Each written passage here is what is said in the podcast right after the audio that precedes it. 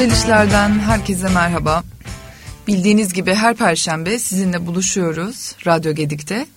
E, fakat bu, bu hafta bu perşembe özel bir yayın için karşınızdayım. Yaklaşık 20 gündür ara verdiğim e, programıma e, devam ediyorum. Fakat bir özel yayınla bugün sizlerle birlikteyim.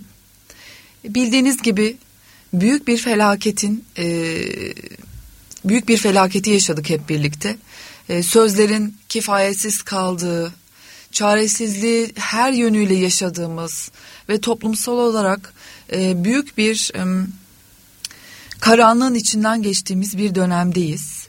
Bu dönemde e, her birimiz yapıp ederek, devam ederek topluma, kendimize, hanemize, dezavantajlı gruplara, e, yeni gelişen e, ihtiyaç e, alanlarına fayda üretebiliriz. Ben şahsen buna inanıyorum ve bu sebeple bugün en azından deneyimlerimi sahada, Hatay'da yaşadıklarımı sizinle paylaşarak bir nebze olsun farkındalığınızı arttırmayı deneyeceğim. Ee, ve belki de yapılan hataları tekrar yapmayacağız. Ee, ya da yapabileceklerimizi gerçekten yapacağımızı fark edeceğiz. Böyle kısa bir buluşma için karşınızdayım. Toparlayayım dedim anlatacaklarımı. Ee, beş ne bir K'sını konuşacağız aslında. Ne oldu? Ee, ben Hatay'da neler yaptım, ne gördüm, hangi alanda çalıştım, ee, hangi yaraları sarmaya çalıştım. Sonrasında da aslında şehre döndüğümde nasıl bir insan olarak geri döndüm bunlardan bahsedeceğim. Programı e, takip edenler biliyorlar. Ben aynı zamanda İZEV Vakfı'nın e, yönetim kurulu başkanıyım. Aslında bir sivil toplum insanıyım.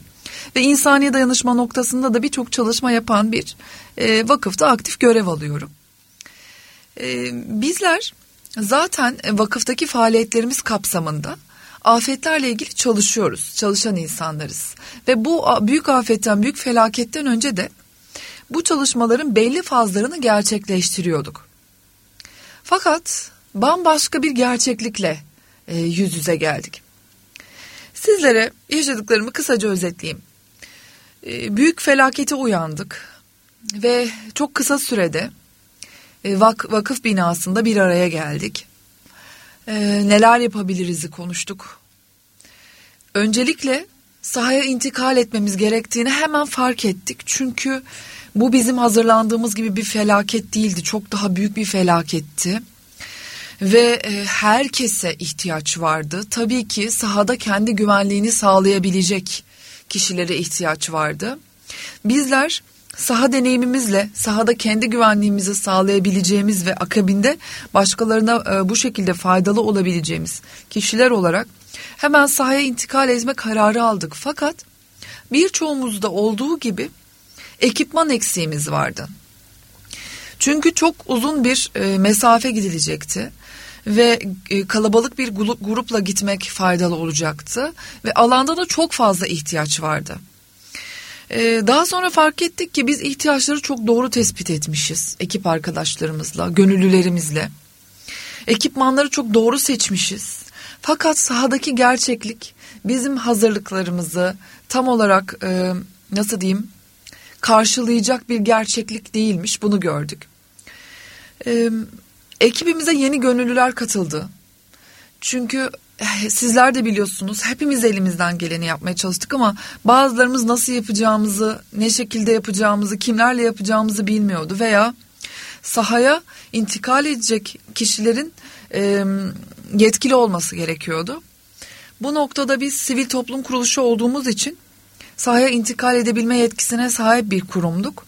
O sebeple geniş bir gönüllü grubu oluşturup e, ekipmanlarımızı bir gün içerisinde tamamladık.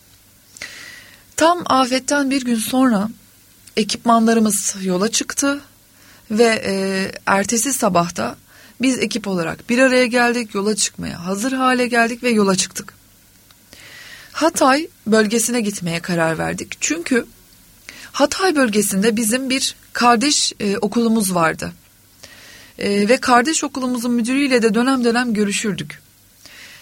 Onun e, telefonuyla, onu ilettiği bilgilerle Hatay'a hiç kimsenin intikal etmediğini, ve çok büyük ve çok yönlü bir ihtiyaç olduğunu öğrendik.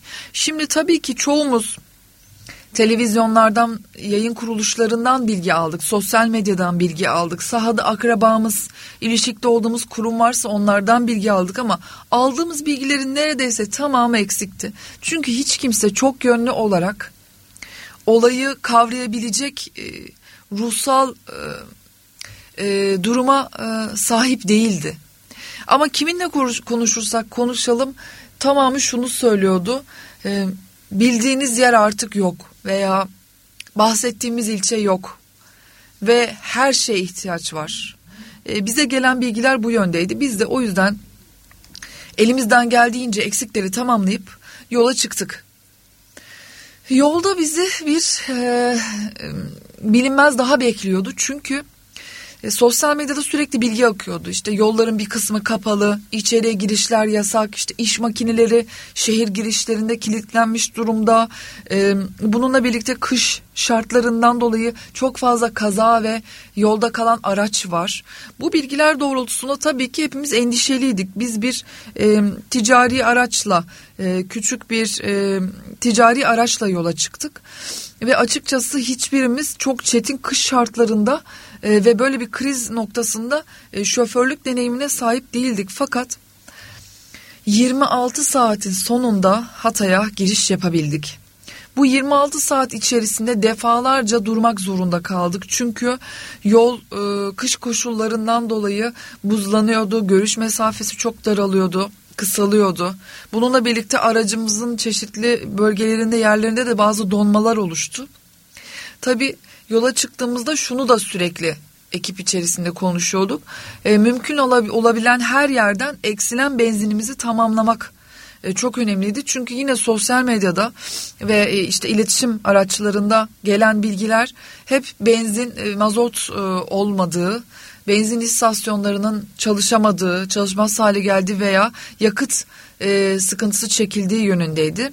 Biz bu bu sebeple yedek yakıtlarımızı da alarak yola çıktık fakat bulabildiğimiz her benzin istasyonunda eksilen yakıtımızı çok uzun süre kuyrukta bekleme pahasına tamamladık. Burada e, endişelendiğimiz bir şey daha vardı o da aslında gittiğimizde karşılaşacağımız manzaranın gittikçe e, kötüleşiyor olması hissiyatıydı. Çünkü şehirden çıktığınızda yine bir şekilde normal bir e, işte şehir, trafik, akış e, sürüyorsunuz. Fakat her benzin istasyonunda sahaya yaklaştıkça o kaosu görmeye başladık. Rafların boşalmış olması, işte tuvaletlerin çalışamaz, kullanılamaz hale gelmiş olması, çok uzun kuyruklar. Bununla birlikte e, büyük kalabalıklar ve insanların yüzünde gördüğünüz o çaresizlik, o donuk ifade. E, ben tabii hayatta yaşadıklarım dolayısıyla e, travma yaşayan insanlarla muhatap oldum. Travma yaşanılan e, mekanlara gittim. Fakat bu kadar büyük kalabalıkların toplumsal olarak yani görebildiğiniz her kişinin yüzünde o e, donuk ifadenin korku, e, endişe ifadesinin bulunduğu bir e, süreç yaşamamıştım. O yüzden e, göz teması kurduğum herkesin gözünde o donuk bakışı e, görmek e, yol sürecinde bizi etkileyen faktörlerden bir tanesiydi. Bu arada biz dediğim kişilerin hiçbirisi arama kurtarma uzmanı değildi. E, çünkü biz insani yardım noktasında çalışan bir STK'yız ve ekibe katılmak isteyen insanlar da bizim yaptığımız çalışmalardaki gönüllülerimizdi. Yeni tanıştığımız artık gönüllümüz olan kişilerdi. iş insanlarıydı. Sporcular, e, öğretmenler. Herkes dedi ki mutlaka yapabileceğimiz bir şey var. Bu noktada biz tabii ki vakıfta daha önce arama kurtarma deneyimleri e, simülasyonları yaşamış kişiler olarak ekipteki birkaç kişi ben ve arkadaşlarım tamamımız e, enkaza asla girmeyeceğiz noktasında gittik. İnsani yardım noktasında gittik ve bunu da ben sık sık tekrarladım çünkü bu konuda eğitimi olmayan, yetkin olmayan, deneyimi olmayan kişilerin enkaza girmesi çok daha büyük e, facialara yol açabilecek. Ee, yolda giderken iletişimi sürdürdük. Tabii WhatsApp gruplarında sürekli akan bir iletişim ve aşırılaşan, şişen bir iletişim vardı. Herkes aldığı her bilgiyi paylaşmaya başladı. Tekrar tekrar iletilen gönderiler. Bu arada tabii elektrik sıkıntısı yaşayacağımızı bildiğimiz için yanımızda jeneratör götürüyor olsak da yolda herhangi bir durumda telefonlarımızın şarjı biter diye ekstra power banklerimiz vardı. Fakat yine de e, ekonomik kullanmaya çalıştık telefonlarımızı. Ee, yine daha önceden öğrendiğimiz e, bilgiler doğrultusunda iletişimi gerektiği kadar sürdürdük. Çünkü hatları meşgul etmemek çok önemliydi bu noktada. Yol boyunca aslında telefonumuz her zaman çekti. Biz e, telefon çekmeyen alandan çok az geçtik ya da denk gelmedik diyebilirim. Fakat İskenderun itibariyle artık enkazları görmeye başladık. Burada da yol boyu kendimizi hazırladığımız şeyle artık yüzleştiğimiz dakikalar geldi. 20, 26 saatlik bir yolculuk dedim. İstanbul'dan İskenderun'a yaklaşık 20 saatte ulaştık. Ee, ve yolda sürekli e, kendimi hazırlamaya çalıştım. Ee, kişisel olarak travma yaşamamak ve gerçekten orada e, maksimum seviyede faydalı olabilmek için her şeyi kendim hazırlamaya çalıştım. Zaten e, bu büyük felaket olduktan sonra biz hemen yola çıkma kararı aldık. Aradan bir, bir buçuk gün geçti. Ve o sürede de hep kendime telkin verdim. Çünkü ben de buna hazırlıklı değildim birçoğumuz gibi. Ee, İskenderun'a girdik. Ben daha önce İskenderun'a hiç gitmemiştim. Ee, ve o yükselen dumanları görmeye başladık. Ee, çok güzel bir manzara vardı aslında İskenderun limanının olduğu yerde. Fakat enkazlar, duman uzaktan da olsa hakim e, yoldan otobandan bu alanı görmeye başladık ve sürekli bir an önce e, Hatay'a giriş yapma isteği e, vardı bizde. E, bahsettiğim e, Hatay'daki e, eğitimci arkadaşımızın bize belirttiği bölge e, bizim e, faydalı olabileceğimiz bir alandı. Kırıkhan bölgesiydi ve ekipmanlarımızda yaklaşık 80 kişinin konaklayabileceği, ısınabileceği, işte elektrik ihtiyacını karşılayacağı, e, giyineceği ve beslenebileceği bir e, ekipman hazırlamıştık. E, bu ekipmanların kurulması için bizden önce giden arkadaşımız e, yer e, belirlemek üzere birkaç kez alanda dolaştı. Birkaç kez e, konaklayacağımız e, aslında çadır alanımızı kuracağımız nokta değişti. Yani İstanbul'dan sahaya intikal edene kadar aslında üç kez e, kurulacağımız alan değişti ihtiyaçlara binaen. Ve biz 26 saatin sonunda sahaya vardığımızda e, Defne'de e, bir pazar yerinin içinde e, yaklaşık e, 60-80 kişi arası kişinin barınabileceği çadır alanımızı e, benden önce ulaşan e, ekibimizin ilk grubu oluşturmuştu. Biz vardığımızda geceydi, karanlıktı. O yüzden e, şehrin içindeki e, yolların ne kadar kırık olduğunu, işte binaların nasıl e, göçtüğünü gördük ama aydınlıktaki kadar büyük bir e, felaket manzarasını tabii karanlıkta göremiyorsunuz. Çünkü hiçbir yerde aydınlatma yok. Sadece trafik ışıkları, pardon, e, araçların ışıkları alanı aydınlatıyor. Ve biz varana kadar aslında bölgeden bize gelen telefonlar çünkü biz oraya intikal edeceğimiz için artık herkes bizi beklemeye başladı. Hep şu yöndeydi henüz buraya hiç kimse gelmedi yönündeydi. Tabii bu bizi o kadar üzüyordu ki. Çünkü biz insani dayanışma faaliyeti de yapan ama aynı zamanda zihinsel engelli olarak tanımlanan, zihin farklı kişiler çalış için çalışan bir sivil toplum kuruluşu ve eğitmenlerden oluşan bir gönüllü grubuyuz. Fakat biz oraya bu kadar e, bilgisiz, hazırlıksız, ekipmansız intikal etme noktasına gelirken hala hiçbir profesyonelin, resmi kurumun alana intikal etmemiş olduğunun bilgisini alıyor olmak bizi çok üzüyordu. Bir yandan e, daha fazla e, endişelendiriyor ve korkutuyordu açıkçası.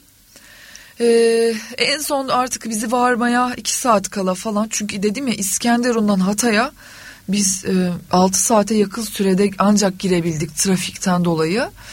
E, biz varmaya çok az zaman kala bizim ulaşmamıza e, bir AFAD ekibinin ulaştığı yönünde bilgi geldi. İlk AFAD ekibinin Hatay'a, Defne'ye, Kırıkhan'a o bölgeye ulaştığı bilgisi geldi. e, şehre karanlıkta girdik dedim. Fakat girene kadar tar, girene kadar İskenderun'la Defne arasındaki yollarda navigasyon bizi aslında çok doğru şekilde yönlendirdi. Ee, yan yolları da gösterdi. Yan yollar böyle köy yolları, dağ yollarıydı ve e, kullanılabilir durumdaydı. Çoğu zaten otoban asfaltı olmadığı için büyük bir kırılma çökme yoktu. Ee, bu köy ve dağ yollarında yüksek katlı yapılar olmadığı için bir göçükten dolayı yol kapanma durumu da yoktu. O yüzden aslında bizi e, doğru yönlendirdiğini düşünüyorum. Navigasyon çok faydalı oldu. Fakat şehre girdikten sonra e, yan yollarda zorlanmaya başladık. Çünkü yan yollarda evet artık e, çöken binalar vardı. Yolu kapatmıştı bazı binalar.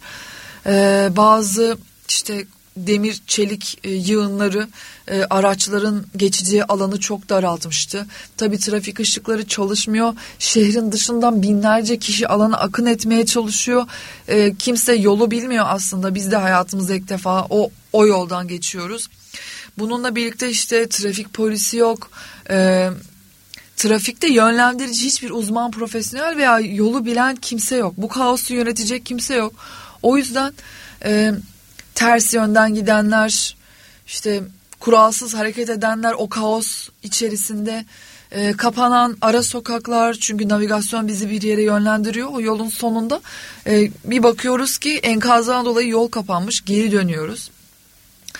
Bununla birlikte herkes çaresizce yardım etmeye çalışıyor. Özellikle bizim gittiğimiz sıralarda küçük araç pek yoktu.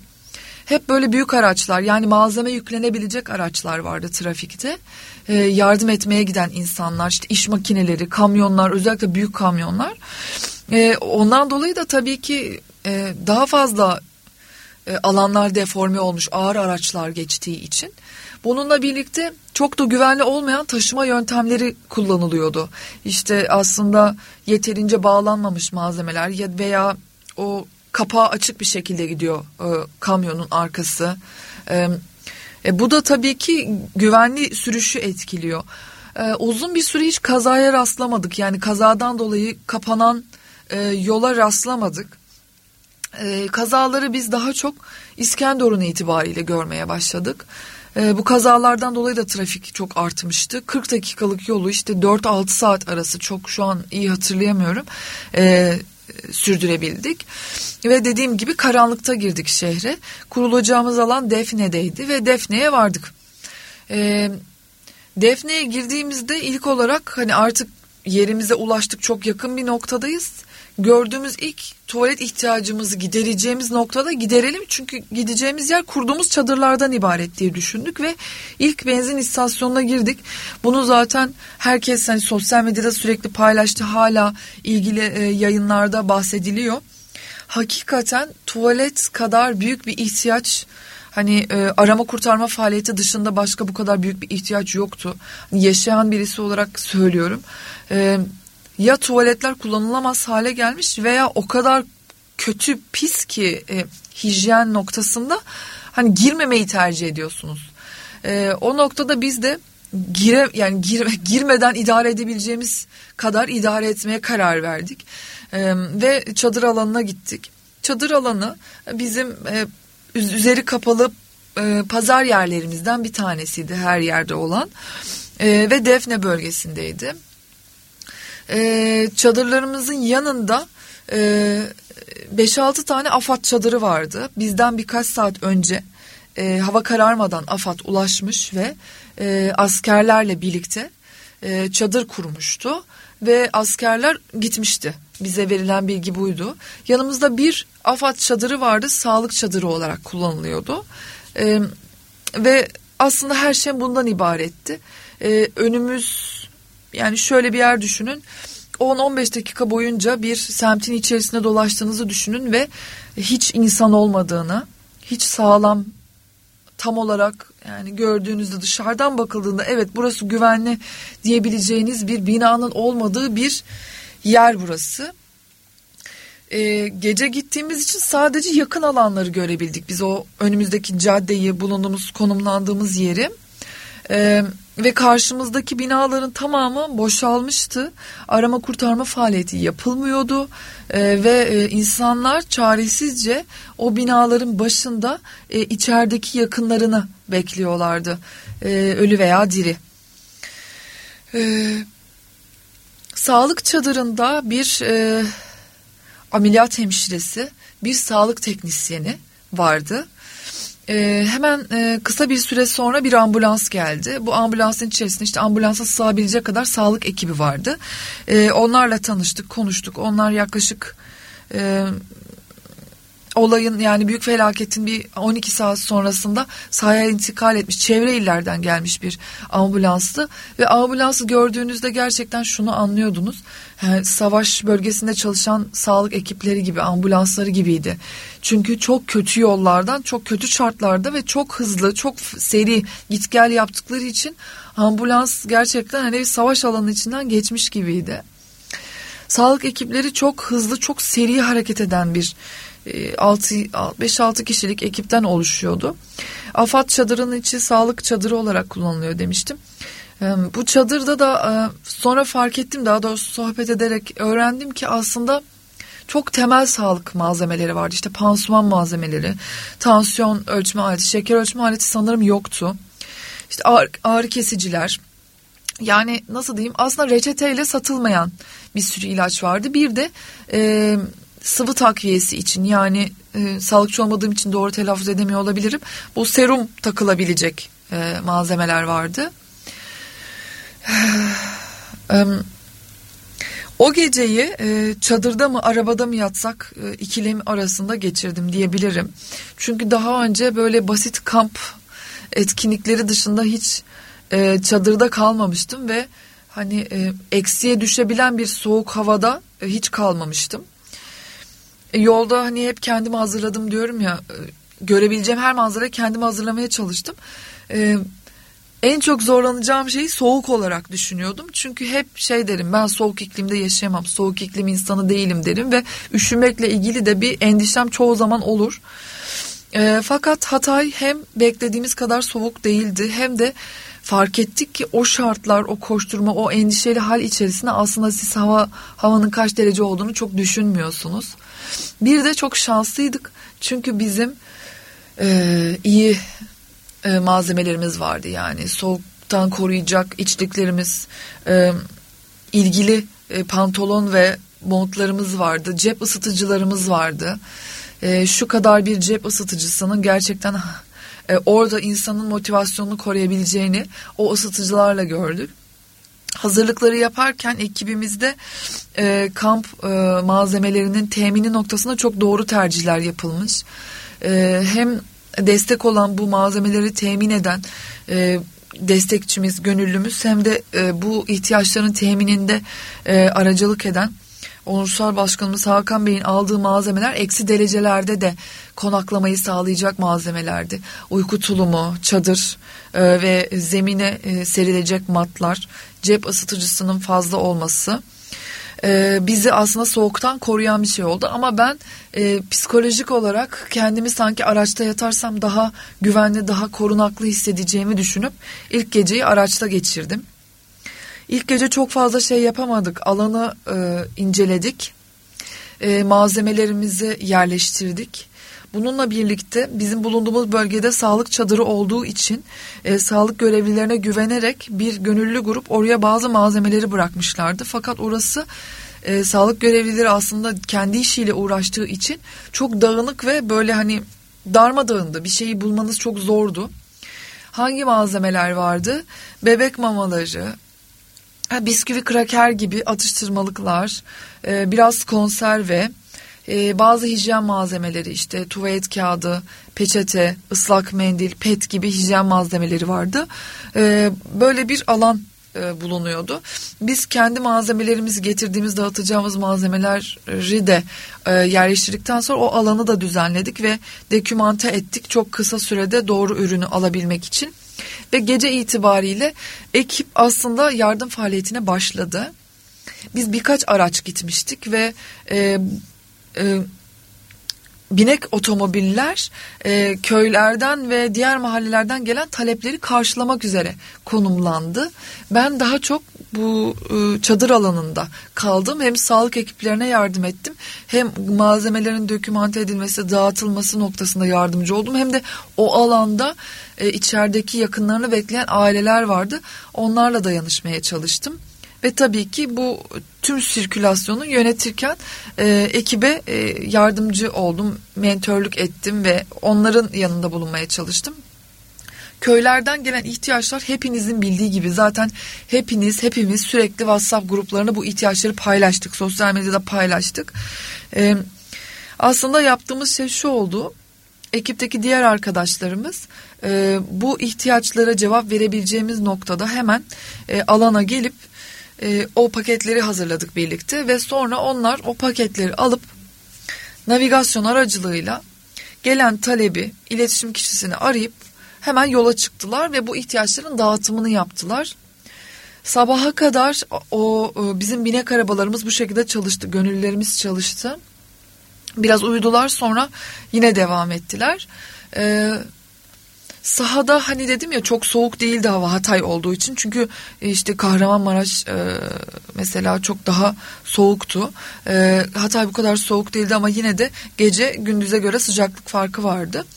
E, gece insanlar bir araya geldi geldiği noktalarda ateşler yakıyorlardı ve e, bu şekilde aydınlanıyorlardı. Biz e, e, jeneratör kurana kadar ve düşünün ki işte AFAD'ın kurduğu bazı çadırlar var.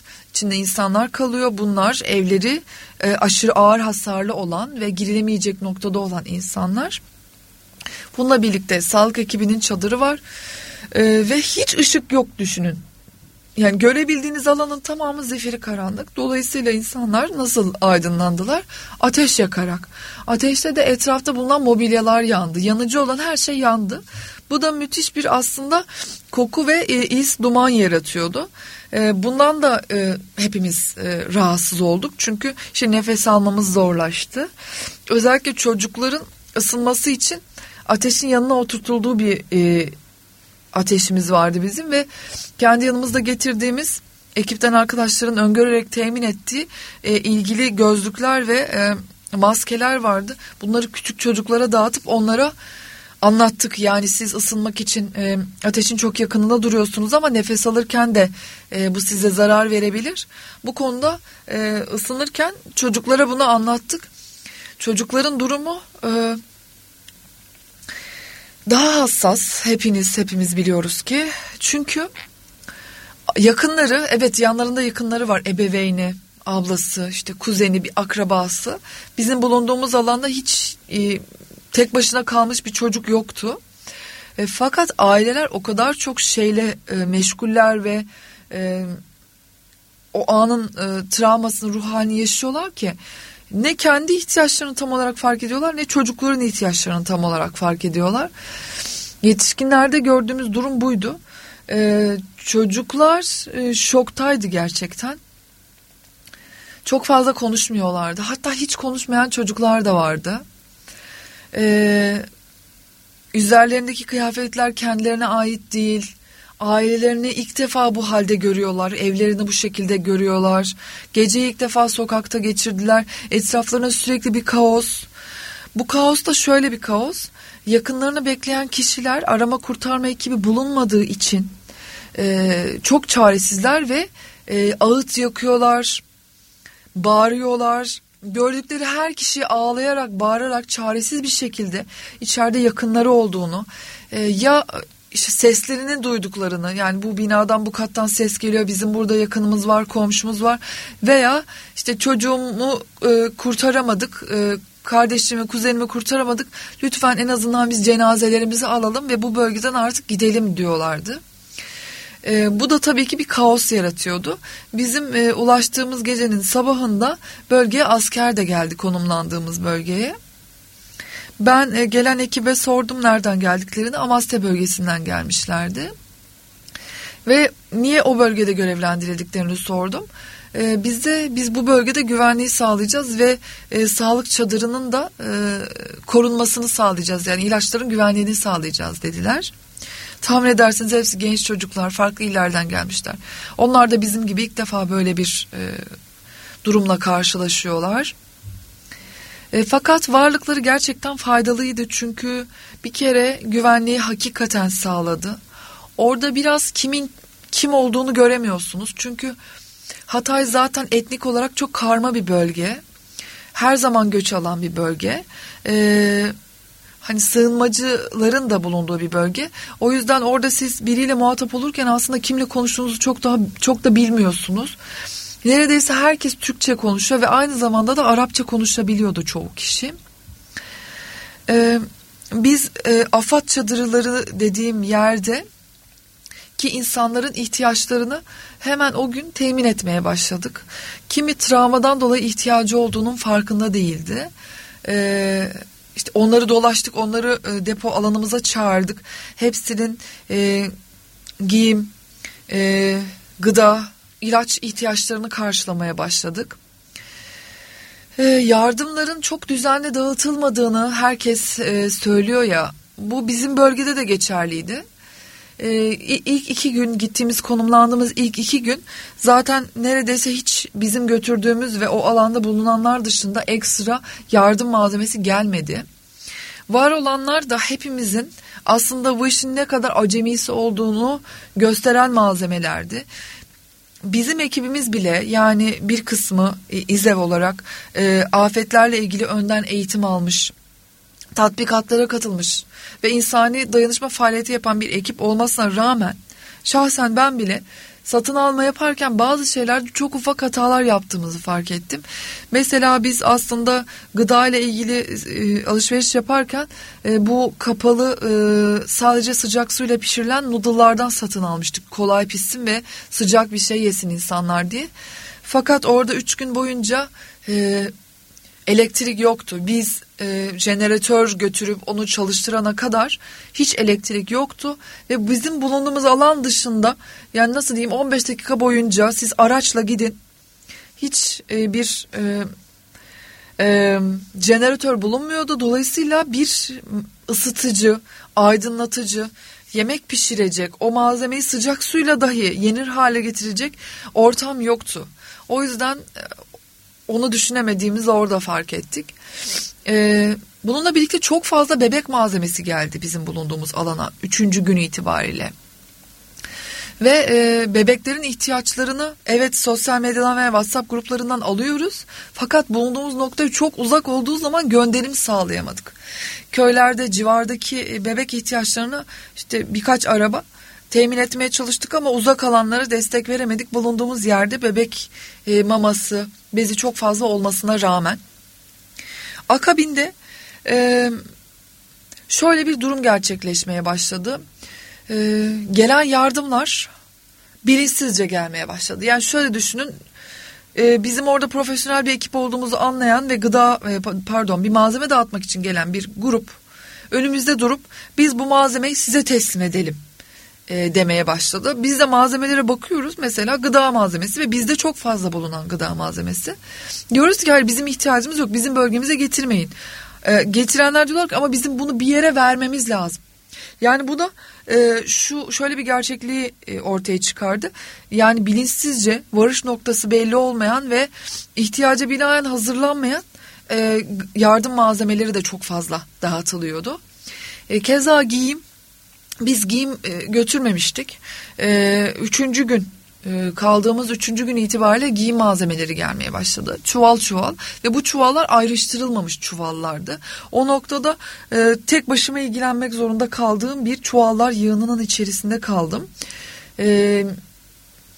Yaralı olarak çıkmış işte yanımızdaki çadırda pansumanı yapılan e, bir ailenin e, üzerinde palto mont olmadığını, koruyucu bir kıyafet olmadığını fark ediyorsunuz. Ve çağırıyorsunuz veya yanlarına gidiyorsunuz size palto verelim, mont verelim, ayakkabı giydirelim. Çünkü insanların işte farklı yerlerinde pansumanlar var. Görüyorsunuz şoktalar. Ve farkında değiller aslında ayakkabıları olmadığını, pantolonları, işte uygun montları olmadığını. E, orada dağıtım yapmak istiyorsunuz ama gelen çuvalların içinde her şey var. Yani sayısız gömlek, ince gömlekler, bluzlar, babet ayakkabılar, terlikler bunların niye gönderildiğini hakikaten e, hala anlayabilmiş değilim. Hani bunun bir kötü niyet olduğunu düşünmek istemiyorum ama e, daha düşünceli davranmamız gerektiğini söylemem lazım. Ve dakikalarca o çuvalların içerisinde o ayakkabıyı bulmaya çalışıyorsunuz. İnsani yardım noktasında evet çok büyük seferberlik oldu ama bazı yardımlar bu iki örnek üzerinden söylemem gerekirse doğru şekilde gelmedi veya dağıtılamadı.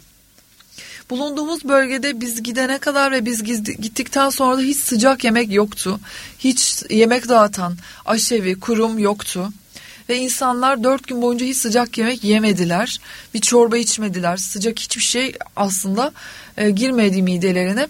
Biz bölgeyi dolaşırken e, kaymakamlık binasının içinde bahçesinde yemek dağıtıldığını gördük. Ve oradaki yemek dağıtan gruptan ricacı olduk. Dedik ki hani biz bu arka sokaklarda şu bölgede e, konumlanıyoruz. Burada şu kadar insan var, şu durumdaki insanlar ve hiç sıcak yemek yenmedi dört gündür. Ve onlardan ricacı olduk sağ olsunlar Konya'dan gelen bir gruptu. E, içinde öğretmenler vardı yani aslında e, aşevi değildi bu işi yapan kişiler gönüllülerdi. E, sağ olsunlar bizim geldiğimiz bulunduğumuz bölgeye de geldiler. Hem e, afetzedeler hem ekibimiz sağlık ekibi hem de e, askerler ilk defa sıcak bir şey yediler onlar aracılığıyla. Yani dolayısıyla o bölgeye sıcak yemekte yemek dağıtımı da gelmemişti. Biz konumlandığımız süre boyunca da bir daha hiç gelmedi. Kaymakamlık binasında şöyle bir durum vardı hem askeri e, merkez hem polis merkezi hem de bu kaymakamlığın işlerinin yapıldığı resmi çalışmaların yapıldığı nokta kaymakamlık binası olarak belirlenmişti. E, biz bu bölgeye gittiğimizde yardımların bir kısmı da oraya geliyordu. E, çıkarılan e, kıymetli malzemeler yani işte ziynet eşyaları paralar onlar da o bölgeye getiriliyordu ve bütün ekipler de oradaydı. Müthiş bir koşturma, bir kaos, fakat derdimizi anlatacak insanlar bulabildik. Şu sebepten oraya gittik. Ee, ekibimizdeki arkadaşlar köyleri dolaşıyordu dedim ya. Ee, bu kişiler de e, içlerinde psikolog olanlar vardı. E, spor eğitmeni, e, spor koçu olanlar vardı. Perküsyon eğitmeni, müzisyen olanlar vardı. E, yönetici, bizim vakfımızın üyeleri, bu kişilerden oluşan bir ekiptik aslında biz. Orada e, psikososyal destek noktasında da sahada ben kaldığım için ben bu noktada cevap vermek durumunda kaldım. Çünkü düşünün ki alanda hep bir koşma var ama bir taraftan da insanların çaresizce etrafta yürüdüğünü görüyorsunuz. Çünkü ya yakınlarını bekliyorlar ama hiçbir kurtarma ekibi yok orada ya kayıpları var, çadırda kalıyorlar, enkazın önünde oturuyorlar ve hiçbir profesyonel onlara ulaşmamış. Bu noktada e, sadece onları dinleyecek birine ihtiyaç duyuyorlar. E, ya da onlarla birlikte o acıyı paylaştığını hissedecekleri birine ihtiyaç duyuyorlar. Ben bu noktada bu iletişimi sürdürmek noktasında mecbur kaldım diyebilirim. Aslında psikolog değilim ama insanların ağlayacak birine ihtiyaçları vardı hakikaten veya onlara işte omuzlarına dokunacak, sarılacak birilerine ihtiyaçları vardı. Ve çok gözlerin içine bakmamaya çalıştım.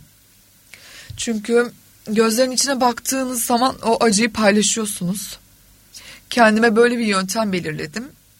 Zaten e, çok fazla biz e, yol üzerinde cansız beden de görmedik açıkçası. Çünkü biz şehrin içinde çok gezmedik. E, Cansız bedenlerin hani şehrin e, içinde bu çok katlı yapıların çok fazla olduğu ve e, çok enkazın bulunduğu bölgelerde e, evet kaldırımlarda bulunduğunu biliyoruz. Ondan da şöyle ona şöyle şahitlik ettim. Ee, sağlık görevlisi olarak görev yapan bir ameliyat hemşiresi arkadaşımız vardı. Ee, o bana şöyle bir bilgi verdi. Dedi ki e, enkazdan sağ olarak çıkmış bir bebek var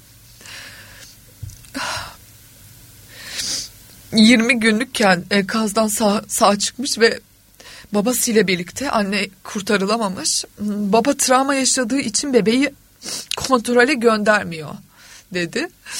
ve biz de yardımcı olamadık dedi. Hani görünürde bebekte bir şey yok ama dedi. Bu bebeğin o şartlarda orada bakılması imkansız dedi. Tabii ki bebeğe e, işte mamasını neyse işte o yani yeni doğan malzemelerini bırakmışlar ama baba travmalı ve arabanın içerisinde dedi. Şimdi başka bir ildesiniz ve gittiğiniz mahallelerde de insanların tepkisini çok ölçemiyorsunuz. Çünkü çaresizlik içindeler, kayıpları var, ihtiyaçları var ve yetkili birisini gördükleri zaman bazen öfkelenebiliyorlar, korkabiliyorlar. Farklı tepkiler verebiliyorlar. Birazcık e, güvenlik endişesi duyuyor sahadaki çalışanlarda. Tabii ki biz de duyuyorduk ama o orada yapabileceğimiz şeyler varken güvenlik endişesini ikinci plana attık açıkçası. Çünkü o an gözünüz onu görmüyor biz bu bebeğe yardım edebilmek için e, ilk önce e, sahadaki askerlerle görüştük. Dedik ki böyle bir durumda e, bebeği hayatta tutabilmek için bebeğin sağlıksal olarak hani e, çok ciddi bir e, ihtiyacı söz konusuysa biz aileden e, onu alabilir miyiz? Yani aileyi de yanında götürerek ama zor kullanarak gerekirse yani e, biz bebeğin bakılacağı bir Sahra Hastanesi'ne götürmek istiyorduk. E, askerler dediler ki abla bizim bu konuda bir yetkimiz yok komutanımıza soralım. Komutanların yanına gittik. Komutanlar dediler ki polisle görüşün. Sonra kaymakamlık binasının bahçesinde e, polislerle görüştük. Orada polislerin durumunu da fark ettim. Çünkü zaten e, ildeki polislerin bir kısmı e, depremzedeydi, afetzedeydi.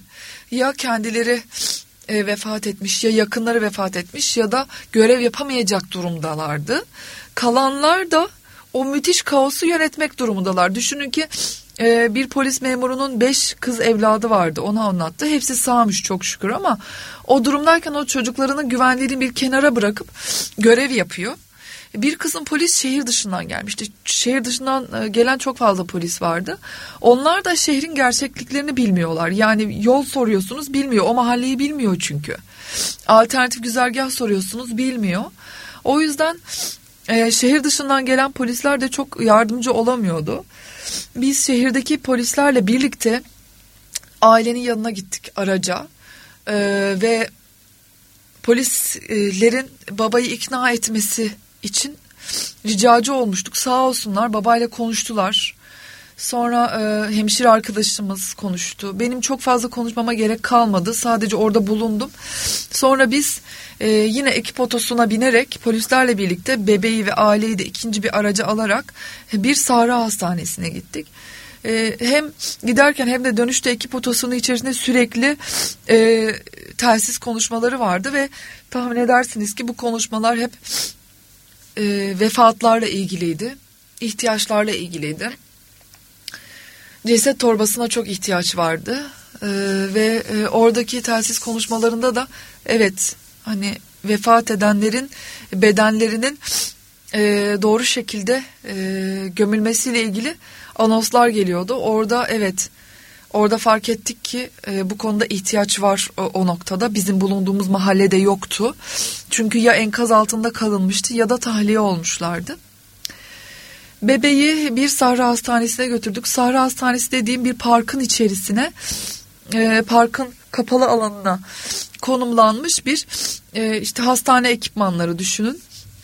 Bir özel hastanenin ekipleri gönüllü olarak gelmişlerdi. E, ve tabii ki orada birçok bir cihaz yoktu ama en azından bir kanser hastasına, bir şeker hastasına bakılabiliyordu. Yani durumuyla ilgili yorum yapılabiliyordu. Ee, çocuk doktoru da vardı. Bebek çok şükür sağlıklıymış. Çocuk doktoruyla görüştük.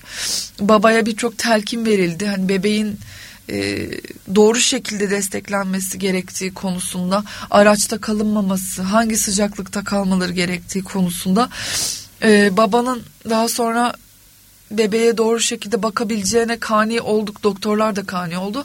Sonrasında bebeği tekrar babayla birlikte araçlarını ve evlerinin yanındaki çadırın olduğu yere e, bıraktık. Sonrasında da ben hemşire arkadaşımı birkaç kere arayıp bebeğin durumunu çek ettim, kontrol ettim.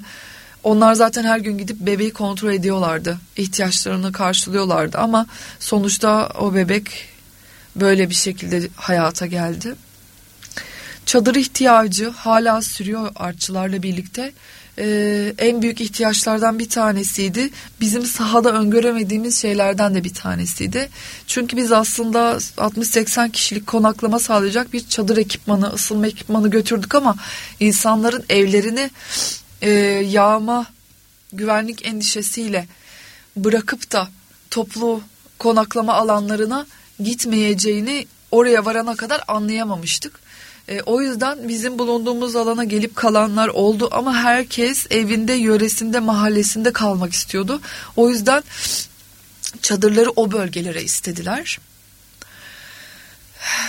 E, spekülasyon olsun diye söylemiyorum ama bizim bulunduğumuz mahallede ben hiç AFAD yetkilisi görmedim. AFAD arama kurtarma ekibi görmedim. E, Kızılay görmedim aşevi kurulmadı. Sıcak yemek bir kez bizim ricamızla dağıtıldı. Psikososyal destek ekibi görmedim. Bir sağlık çadırı ve bir e, ambulans dolusu sağlık ekibi dışında sağlık hizmeti verecek kimse yoktu. E, ambulans da zaten bizim ulaştığımızın ertesi günü geri döndü. Ve bir hemşire ve bir sağlık teknisyeniyle birlikte o alan öylece kaldı. E, aslında böyle bir gerçeklik yaşadık. Ee, anlatılacak çok şey var ama yayını çok uzatmak istemiyorum. Sonra bizim dağıtacağımız malzemeler tükendi ee, ve insani yardım noktasında aslında orada yapabileceğimiz şeyler tamamlandı. Çünkü artık bölge tahliye oldu. Ee, içeride yakınlarını bekleyen aileler de çok çok azaldı. Bu ailelerden kısaca bahsedeyim.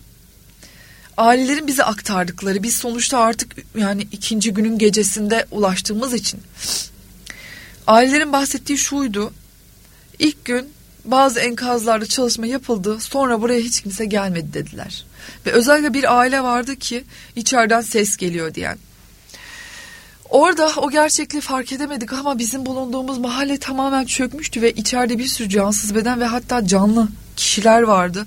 Döndükten günler sonra bile canlı kurtarılanlar olduğunu gördük. Oradayken bunu bu kadar fark edememiştik. Biz gerçekten böyle bir alanda uyumuşuz. Yani kaç gece. Ee, aile gelip bizden sürekli ricacı oluyordu. Lütfen buraya ekip gelmesini sağlayın. Biz de bu konuda biz arama kurtarma ekibi değiliz dediğim gibi. Arayabileceğimiz kişileri aradık. Onursal Başkanımız Hakan Bey en çok bununla ilgilendi. AFAD'ı aradı, belediyeyi aradı, valiliği aradı, İstanbul'dan arayabileceği yerleri aradı. Ve bir gün sonra bir yabancı ekip geldi. Yabancı ekibin bütün ekipmanları vardı. Delici, kırıcı, arama kurtarma köpekleri, koku e, arama köpekleri vardı. Ve yaklaşık 12-14 saat arama kurtarma için uğraştılar. Bu içeride yakınımız var ve ses duyuyoruz diyen ailenin e, binasında. Fakat canlı hiçbir kimseyi çıkaramadılar. Ee, ekip çok profesyoneldi. Ekstra hiçbir ihtiyaçları olmadı gerçekten ve yemek bile yemediler. Ee, molalarını sessizce e, evin apartmanın önündeki boş alana zemine uzanarak aralarında konuşmadan yiyip içmeden geçirdiler. Fakat kimseyi çıkaramadan alandan uzaklaştılar, ayrıldılar. Aile tabi burada artık son çaresiz çırpınışlarını e, gerçekleştiriyordu. E, biz sosyal medya hesaplarımızdan aileyi hiç paylaşmadık. E, yardım dağıtım faaliyetlerimizi hiç kimsenin yüzünü göstermedik. Kimseyle özel uzun uzun konuşmalar yapmadık. Afetzede insanların o hallerinin paylaşılmasının doğru olmadığını kesinlikle düşünüyorum. Bunu yapmasınlar diye birçok kişiyi uyardım elimden geldiğince çocukları, bebekleri, yetişkinleri o halde paylaşmak hiç doğru değil. Ee, ama ailenin çırpınışlarını e, oradaki faaliyetlerin ne noktada olduğunu anlatabilmek için e, kısa bir şekilde dinleyip kaydedip paylaşmak istedik. Fakat ailede erkekler kadınların konuşmaması noktasında onları uyardılar. Kadınlar işte abla durum böyle diye bize ağlayarak anlattılar ama erkekler çekim yapmayın veya işte niye konuşuyorsunuz diye kadınları geriye çekmeye çalışıyorlardı. Sonra madenciler geldi. Madencilerle ilgili aslında evet konuştuğumuz duyduğumuz her şeyin doğru olduğunu orada ben de gözümle gördüm. Ee, çok geç girebildiler enkazlara ama e, hiçe sayarak girdiler her şeyi açıkçası. Çünkü biz yabancı arama kurtarma ekibi gittikten sonra dedik ki hani burada ekipmanı olmayan biri nasıl arama kurtarma yapar? Çünkü biliyorsunuz çok gönüllü vardı. Bir kısmı eğitimli bir kısmı eğitimsiz. Aileler kendileri de içeriye girmeye çalışıyorlardı birçok enkazda. Fakat ekipman olmayınca yarıda kalıyorsunuz veya hiç profesyonel değilseniz yani içeride zaten yol alamıyorsunuz. Dolayısıyla madenciler gelmeden önce ben hep şey diyordum. Yani buradan nasıl çıkaracaklar ki ekipmansız birisi geldiğinde buradan hani nasıl çıkaracak cenazeleri? Çünkü orada aklımızda artık o vardı. Yani arama kurtarma köpekleri de bir şey bulamayınca herhalde artık burada cenazeler var. Onları da kim nasıl çıkarır diye düşünüyorduk. Ee, köpekler e, canlı kokusuyla e, ölü beden kokusunun artık karıştığı noktada aramayı sağlıklı gerçekleştiremediler bir saatten sonra. O yüzden ekip ayrıldı. İsveçli ekip e, bizim alandaki. Fakat madenciler geldiğinde hepimiz şaşkınlık içerisinde kaldık. Çünkü o enkazlara ekipmansız nasıl girilir derken gerçekten gittiler, ağaç kestiler. Kendi ekipmanları o olmayan malzemelerle bir üçgen oluşturup içeriye girdiler canlarını hiçe sayarak. Çok uzun süre çalıştılar içeride ve o ailenin dört cansız bedenini çıkardılar e, ailelerin çırpınışlarını gördük ama en azından hani bedenlerini teslim alabildiler. E, bu e, vefat eden kişilerin gömülmesi, defin işlemleriyle ilgili de birçok spekülatif bilgi vardı. Bizim orada gördüğümüz açıkçası e, kontrole yani ben şahsen e, bir profesyonelin geldiğini görmedim. Aileler kendileri götürdüler araçlarıyla cenazelerini. Eee ekip arkadaşlarımız gidip e, o ceset torbalarından temin ettiler ve onlar da sayılı sayıyla veriliyordu. E, günler böyle bir kaos ve çok hızlıca geçti. Ve biz artık orada yapabilecek bir şeyimizin olmadığını çünkü herkesin tahliye olduğunu gördükten sonra geri dönüş yoluna geçtik. Fakat ekipten bir kısmı İskenderun'a gitti. İskenderun'daki profesyonellerle birlikte çalışmaya ve oradaki köyleri dolaşmaya başladı. Onlar bizden önce İskenderun'a intikal ettiler. E, biz Defne'de bir, e, bir buçuk gün daha kalarak geri dönmeye karar verdik. Bu arada o gün artık güvenlikle ilgili bazı işte paylaşımlar dönmeye başladı, haberler gelmeye başladı.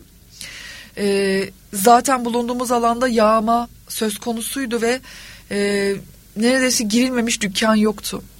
Bu da bir gerçek. Ve sonrasında biz artık dönüş yoluna geçtik. E, daha kısa bir sürede İstanbul'a intikal ettik. Tabii döndüğünüz zaman artık gördüğünüz her binayı acaba burası da yıkılır mı?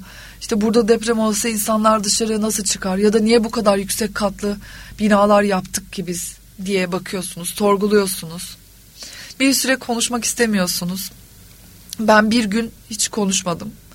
Konuşma ihtiyacı duymadım. Ee, adaptasyon süreci yaşıyorsunuz açıkçası ve e, mümkün mertebe yası tut, tutmaya çalıştım. Bir yakınımı kaybetmedim ama oradaki yakınlarını kaybeden insanların ve toplum olarak yaşadığımız o yaşadığımız büyük travma, felaketin e, yasını tutmak için elimden geleni yaptım. Bunun doğru olduğunu düşündüm.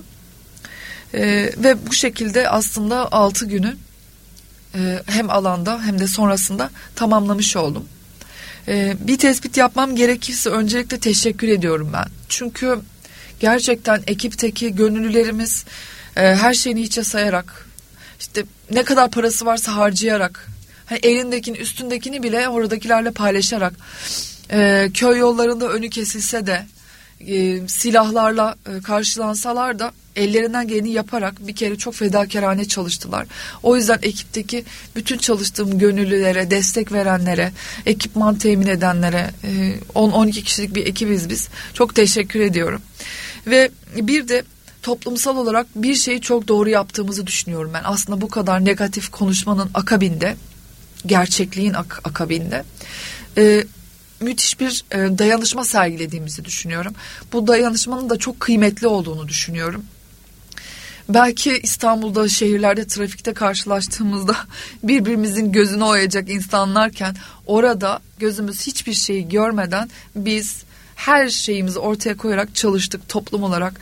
Evimizde, iş yerimizde, işte belediyelerde, sahada, enkazlarda bunun e, bu ruhun e, müthiş bir ruh olduğunu inanıyorum.